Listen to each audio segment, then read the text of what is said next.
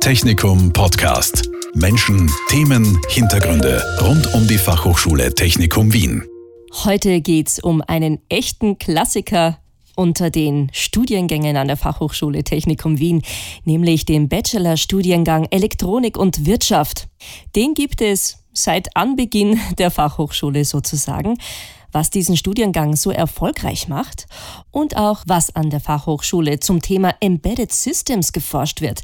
Das bespreche ich heute mit Peter Rössler. Er ist Leiter des Studiengangs Elektronik und Wirtschaft und auch Leiter des Forschungsfeldes Embedded Systems und Cyber Physical Systems. Herzlich willkommen, Herr Rössler. Schönen Nachmittag auch von meiner Seite. Freut mich, dass, äh, dass ich hier heute bei dem Podcast da was, was beitragen kann. Ja, der Bachelor-Studiengang Elektronik und Wirtschaft. Was macht ihn denn eigentlich so erfolgreich, dass es ihn jetzt wirklich schon so lange gibt?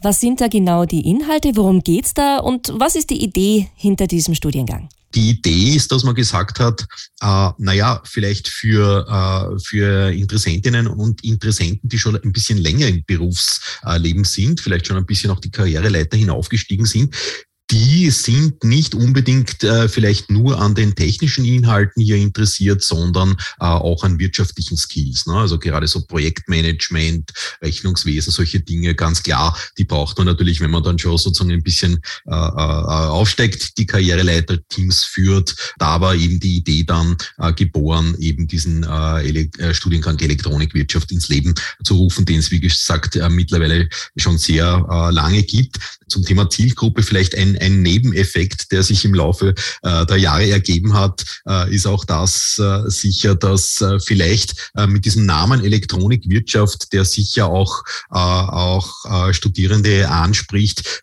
die vielleicht jetzt nicht so wahnsinnig 100% technikaffin sind. Ne? Also vielleicht Personengruppen, die sagen, na, vielleicht ein technisches Studium alleine würde ich mir nicht zutrauen, aber da ist ja sozusagen, da wird ja auch Wirtschaft äh, hier gelehrt und das könnte ich mir dann vorstellen. Und und da sehen wir also immer wieder im Studiengang, äh, dass wir es auch durchaus äh, schaffen, eben Leute, die gar nicht so wahnsinnig technikaffin äh, sind, dann zu motivieren, ein Studium zu beginnen und die dann sehen und wo auch die Rückmeldung kommt, hey, das ist ja eigentlich sozusagen gar nicht so kompliziert, wie ich es mir vorgestellt habe oder, oder wie ich in der Schule immer gedacht habe. Naja, also das ist auch immer so ein, so ein, so ein Mythos, Technik kann ich nur studieren, wenn ich gut in Mathematik oder Physik war. Ja, das, das stimmt ja sozusagen eigentlich überhaupt nicht. Natürlich braucht man sozusagen eine, natürlich ein Grundinteresse für Technik, aber es ist nicht so, dass man da, da überall super in Technik und Naturwissenschaft in der, äh, in der Schule äh, sein hat müssen.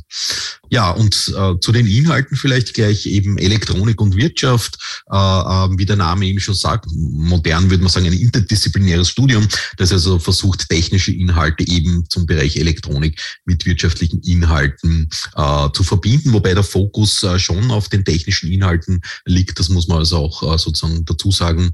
Ja, und wir bieten also im Prinzip im Studiengang eben technische Inhalte, also alles, was man braucht im Prinzip für, für die Entwicklung äh, elektronischer Geräte, aber auch Informatik. Also es ist zunehmend auch äh, wichtig. Die, die viele, viele Leute assoziieren auch, wenn die an, an Computer und so weiter denken, eher ein Informatikstudium. Aber tatsächlich ist es so, dass eigentlich heutzutage auch in praktisch allen elektronischen Geräten, die man so findet, ob das jetzt, ich weiß nicht, ein Auto ist, aber auch die Waschmaschine, der Fernseher, eigentlich sozusagen so kleine äh, eingebettete Computersysteme, sagt man dazu, Embedded Systems im Englischen, hier enthalten sind. Und damit brauchen natürlich auch unsere Studierenden auch, auch viel Informatik, was auch gelehrt wird. Dann natürlich äh, die ganzen Kenntnisse aus dem Wirtschaftsbereich, wie gesagt, Projektmanagement habe ich, habe ich schon erwähnt, Qualitätsmanagement, äh, Rechnungswesen und bis hin, äh, wir bieten auch sozusagen einen, einen Schwerpunkt zum, zum Bereich Innovationsmanagement und Entrepreneurship.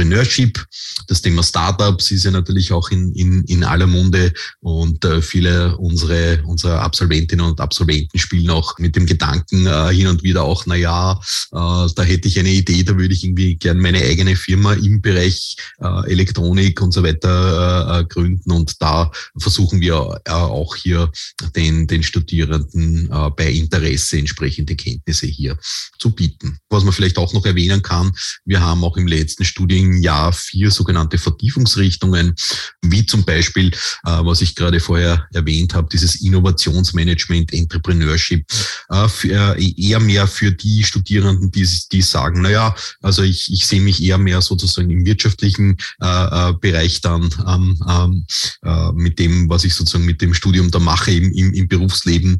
Das ist also eine dieser vier Vertiefungsrichtungen und dann haben wir drei andere Vertiefungsrichtungen auch noch zum Thema dieser auch schon erwähnten eingebetteten Computersysteme. Das ist also die zweite Vertiefung. Dann äh, der Themenbereich Leistungselektronik, nachhaltige Energiesysteme, ist ja auch in, in aller Munde. Äh, äh, also gerade jetzt mit der, mit der Energiekrise äh, natürlich, also da geht es sehr stark so um Leistungselektronik, aber auch eben, wie man so nachhaltige Systeme, äh, äh PV-Anlagen und so weiter baut. Und dann unsere vierte Richtung, äh, eher mehr so klassisch Telekommunikation äh, mit einem Einschlag, aber auch in die Netzwerktechnik und Internet of Things. Also auch sozusagen hier auch die, die elektronischen Geräte, die ja immer mehr äh, äh, vernetzt äh, werden.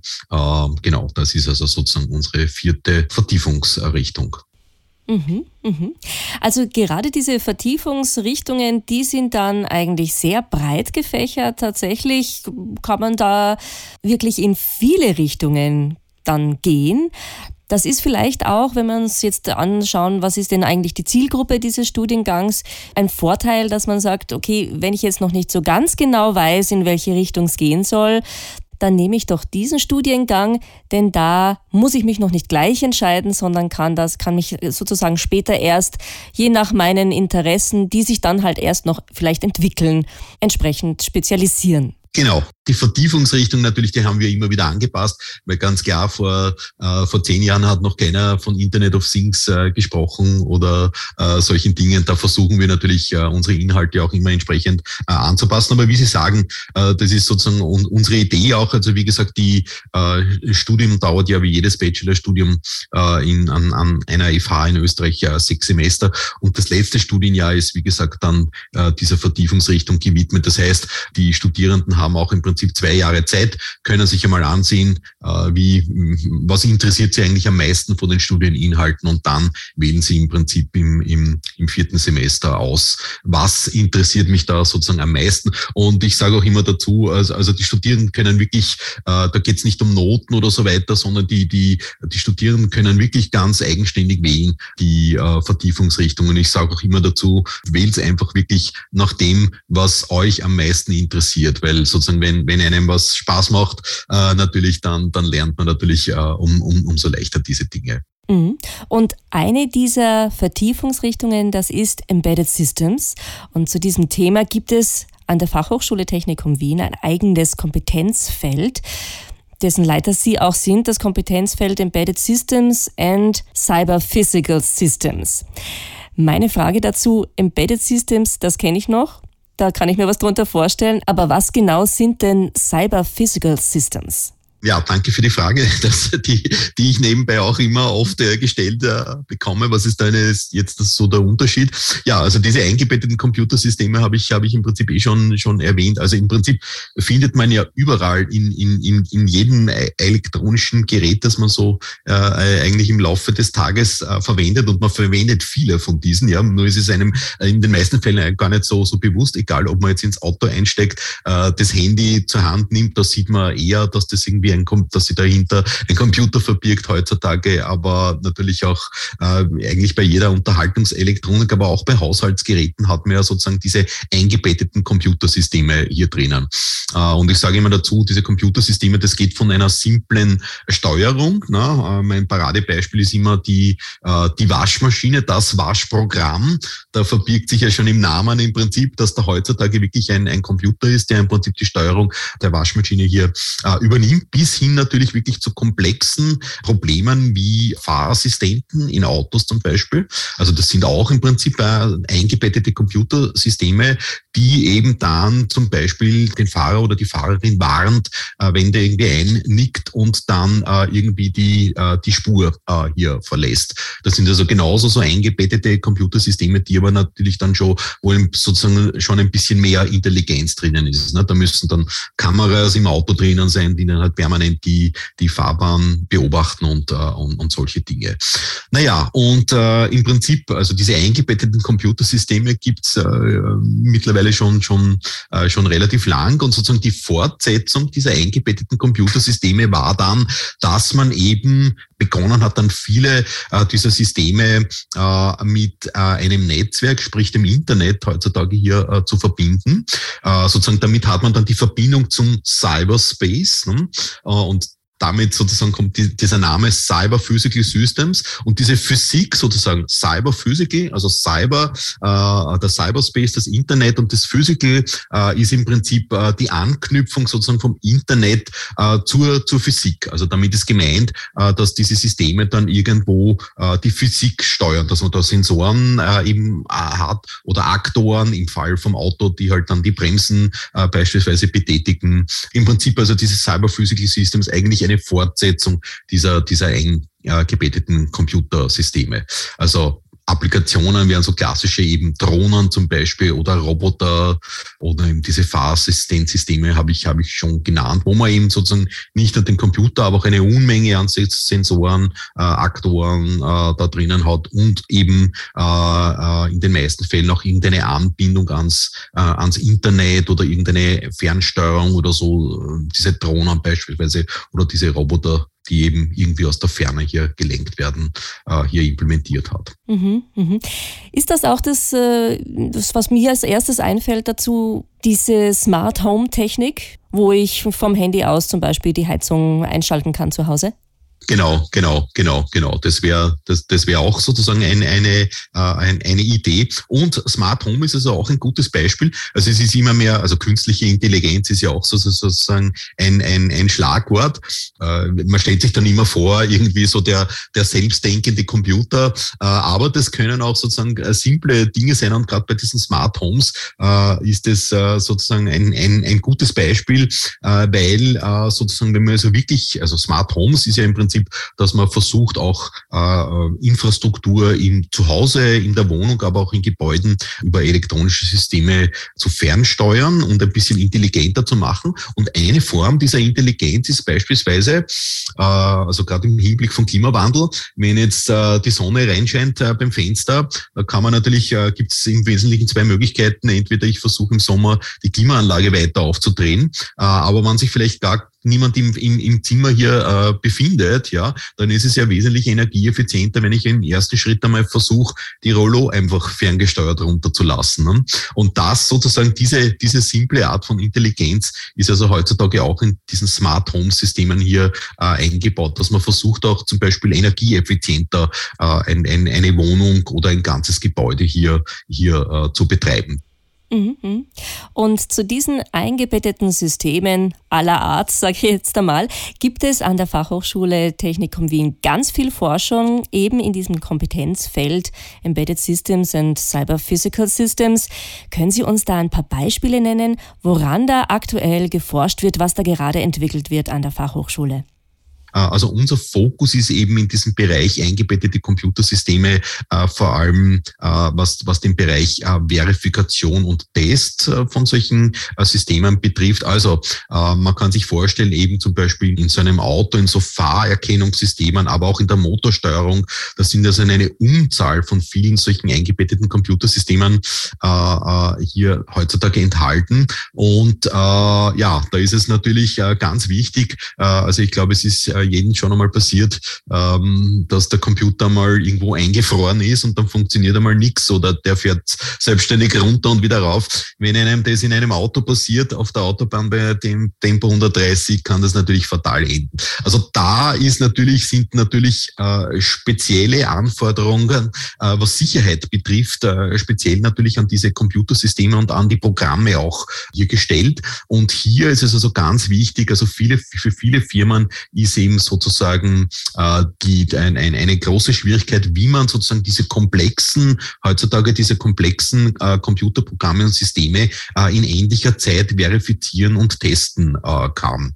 Und äh, da haben wir also, äh, also einiges getan in Zusammenarbeit mit, mit Firmen. Äh, wie kann man sich das vorstellen? In vielen Fällen haben wir neue Ansätze oder Programme äh, oder Tools äh, entwickeln. Also um, um noch ein konkreteres Beispiel zu nennen, also unser aktuelles größtes Projekt derzeit an der Fakultät ist ein sogenanntes Josef-Ressel-Zentrum. Das ist also ein Exzellenzzentrum, wo Fachhochschulen in Kooperation mit der Industrie hier forschen.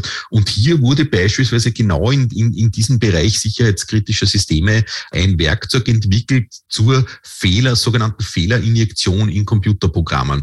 Wie kann man sich das vorstellen? Man kann im Prinzip äh, gezielt Fehler provozieren ja, in so einem elektronischen System und dann sich im Labor ansehen, wie verhält sich denn dieses System, wenn so ein Fehler auftritt und dann Rückschlüsse äh, zu ziehen, äh, wo, an welchen Schrauben muss man sozusagen noch drehen, wie kann man das System verbessern, was muss man da implementieren, dass hier sozusagen bei, äh, wie bei dem Beispiel bei dem Auto hier nichts passieren kann, wenn es hier zu einem, äh, zu einem äh, Fehler kommt.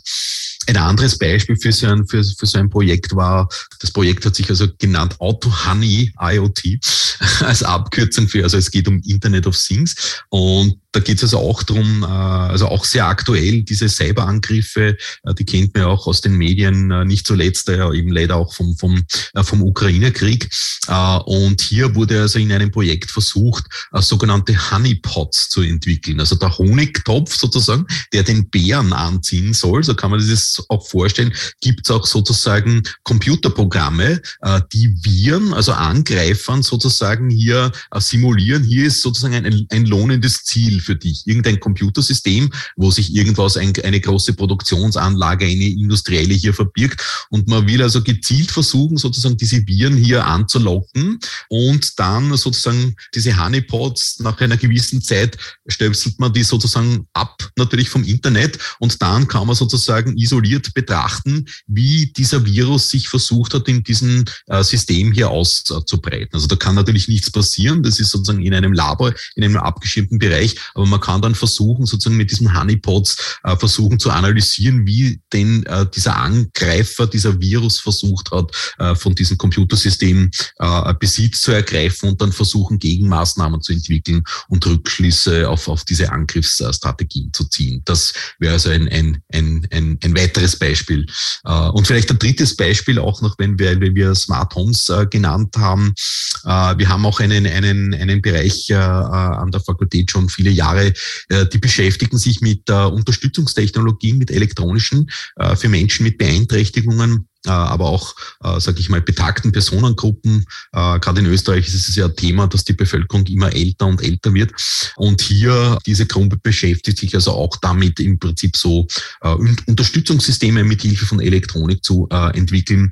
Diese Systeme gibt's natürlich, aber das Ziel ist hier speziell, dass man versucht, hier äh, Lösungen zu entwickeln, die Open Source sind, ja, also wo man die Baupläne und alles sozusagen im Internet dann zur Verfügung hat, äh, mit dem Ziel, dass man hier kostengünstige Systeme vor allem hat, weil speziell, wenn man natürlich denkt äh, an Ländern, die also nicht äh, so reich sind, so wie in, in, in Mitteleuropa, wo es auch schon eine Hürde sein kann, wenn man sich solche Unterstützungssysteme ansieht und die kosten ein paar tausende Euro, das ist natürlich auch äh, sozusagen nicht, nicht äh, für jedermann äh, und, und, und jede Frau leistbar. Und die Gruppe Gruppe versucht halt hier sozusagen so ganz äh, offen, quelloffene Lösungen hier zu schaffen, wo man dann auch mit geringen Kosten sich solche, solche Dinge äh, selbst äh, äh, bauen kann. Also wie, wie kann man sich das vorstellen, diese Unterstützungstechnologien?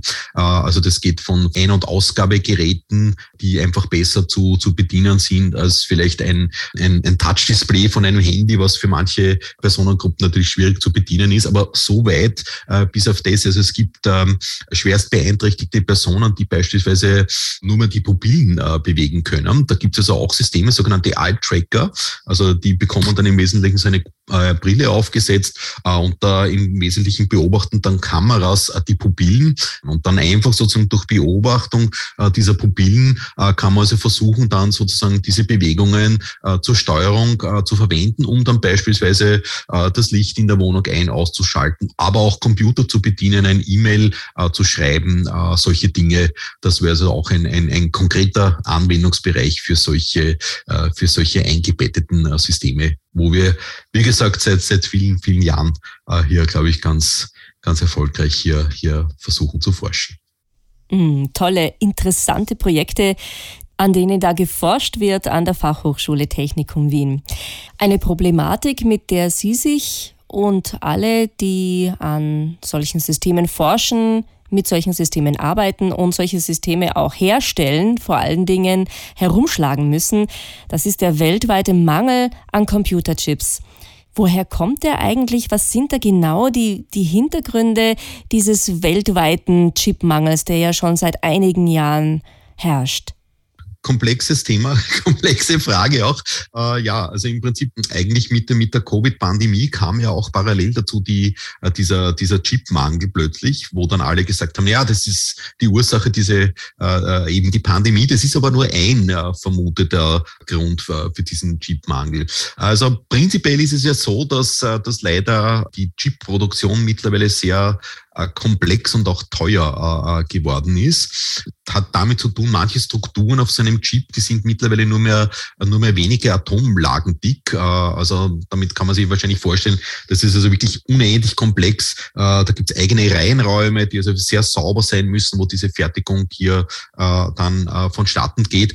Und weil sozusagen im, im Laufe der Jahrzehnte, also im Prinzip Mikroelektronik gibt es seit den 1960er Jahren, diese Fertigung immer, immer komplexer komplexer geworden ist. Äh, die Fertigung ist äh, mittlerweile eigentlich ganz nach Asien hier abgewandert. Äh, natürlich gibt's in der USA noch nach wie vor durch Intel Fertigungsstätten. Naja, und das, so ein System führt natürlich dazu, dass sozusagen, äh, wenn da irgendwas einmal passiert, äh, so ein System schnell ins Wanken kommt. Ne?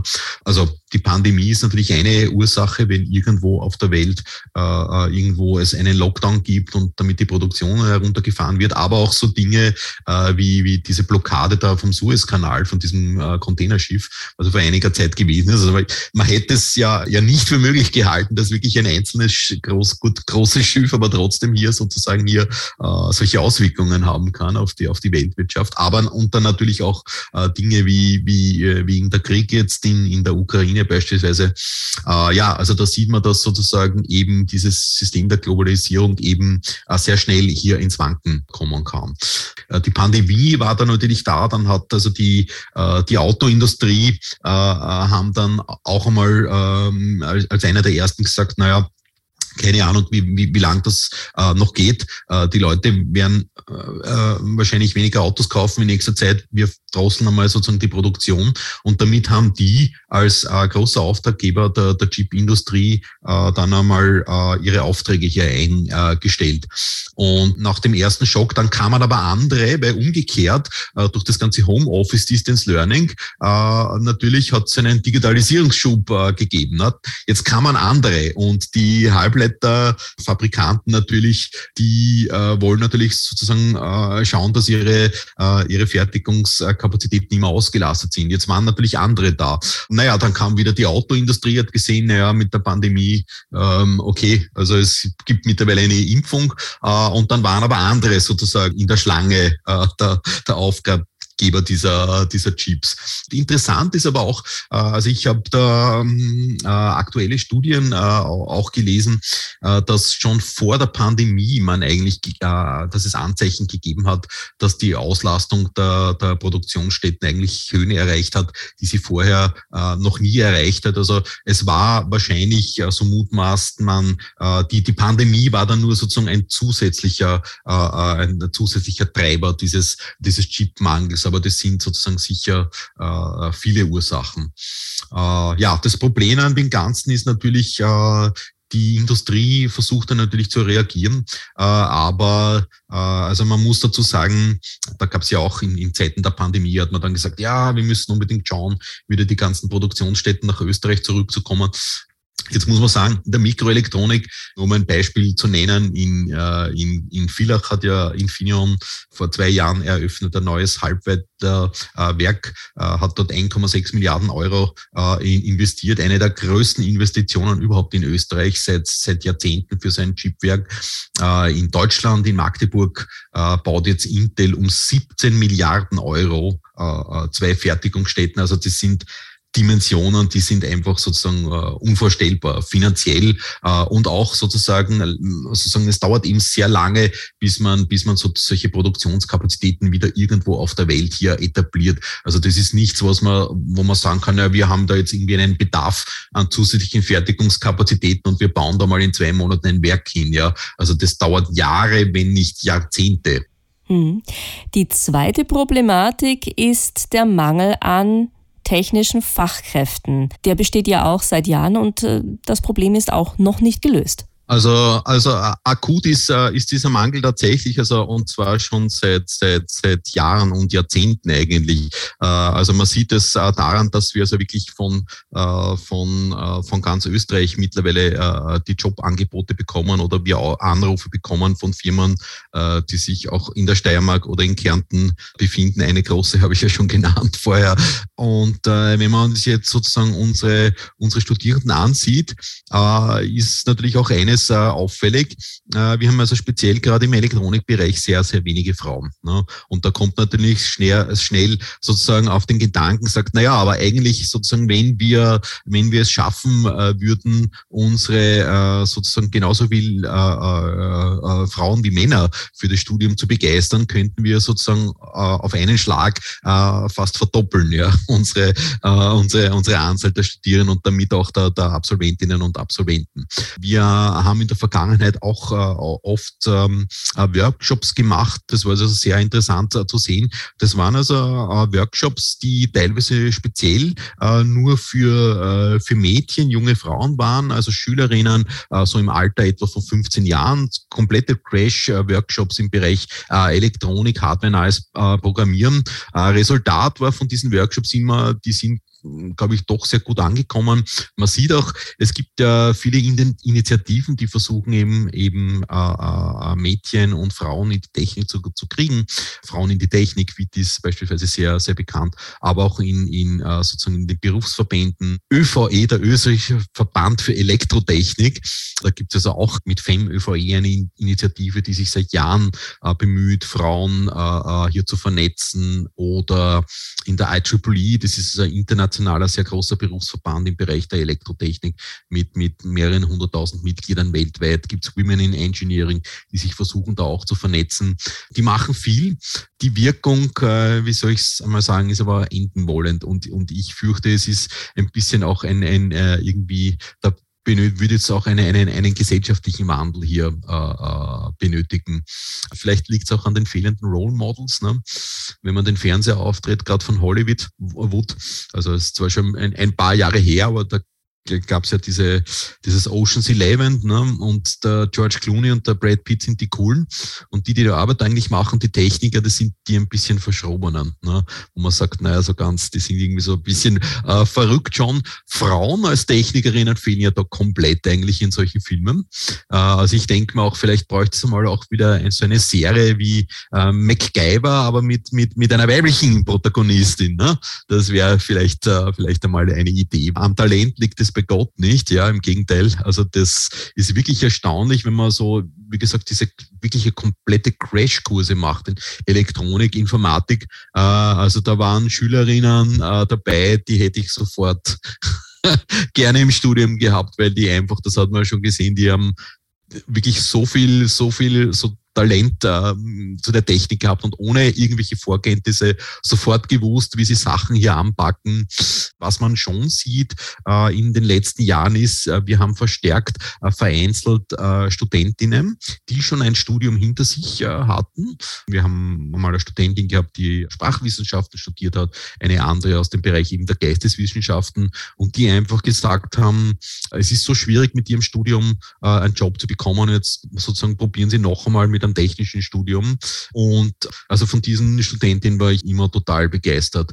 Die wissen einfach, wie sie Dinge angehen. Das waren eigentlich sozusagen meine, äh, sage ich, meine, äh, meine besten Studenten. Also Studentinnen und, und Studenten, ja, weil die, äh, wenn die einfach so viel mitgebracht haben, auch aus, aus, aus ihrem anderen Studium, auch ja, also ich, ich würde mir sozusagen äh, einfach mehr wünschen, wenn wir, äh, wenn wir einfach solche Frauen im, im Studiengang haben. Wie gesagt, die Jobaussichten sind ja exzellent. Schauen wir mal, was die Zukunft äh, sozusagen bringt. Mhm, genau, und da wollen wir natürlich jetzt an dieser Stelle die Werbetrommel rühren an alle Frauen, aber natürlich auch Männer, sich das doch mal anzuschauen, ein technisches Studium zu beginnen. Die Jobchancen sind exzellent. Man kann sich tatsächlich mehr oder weniger dann aussuchen, bei welcher Firma man anfangen möchte.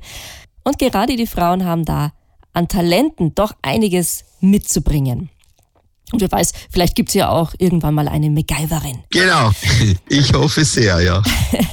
Herr Rössler, vielen herzlichen Dank für diese Einblicke in das Studium Elektronik und Wirtschaft und in den ganzen Themenkomplex Embedded Systems. Es war sehr interessant, mit Ihnen zu plaudern. Vielen Dank für Ihre Zeit und vielleicht haben wir den einen oder anderen oder die eine oder andere ja heute neugierig machen können. Das hoffe ich sehr und ich möchte mich auch nochmal bedanken für die Möglichkeit, an diesem Podcast mitzuwirken. Danke. Technikum Podcast. Menschen, Themen, Hintergründe rund um die Fachhochschule Technikum Wien. Dieser Podcast wurde produziert von Radio Technikum.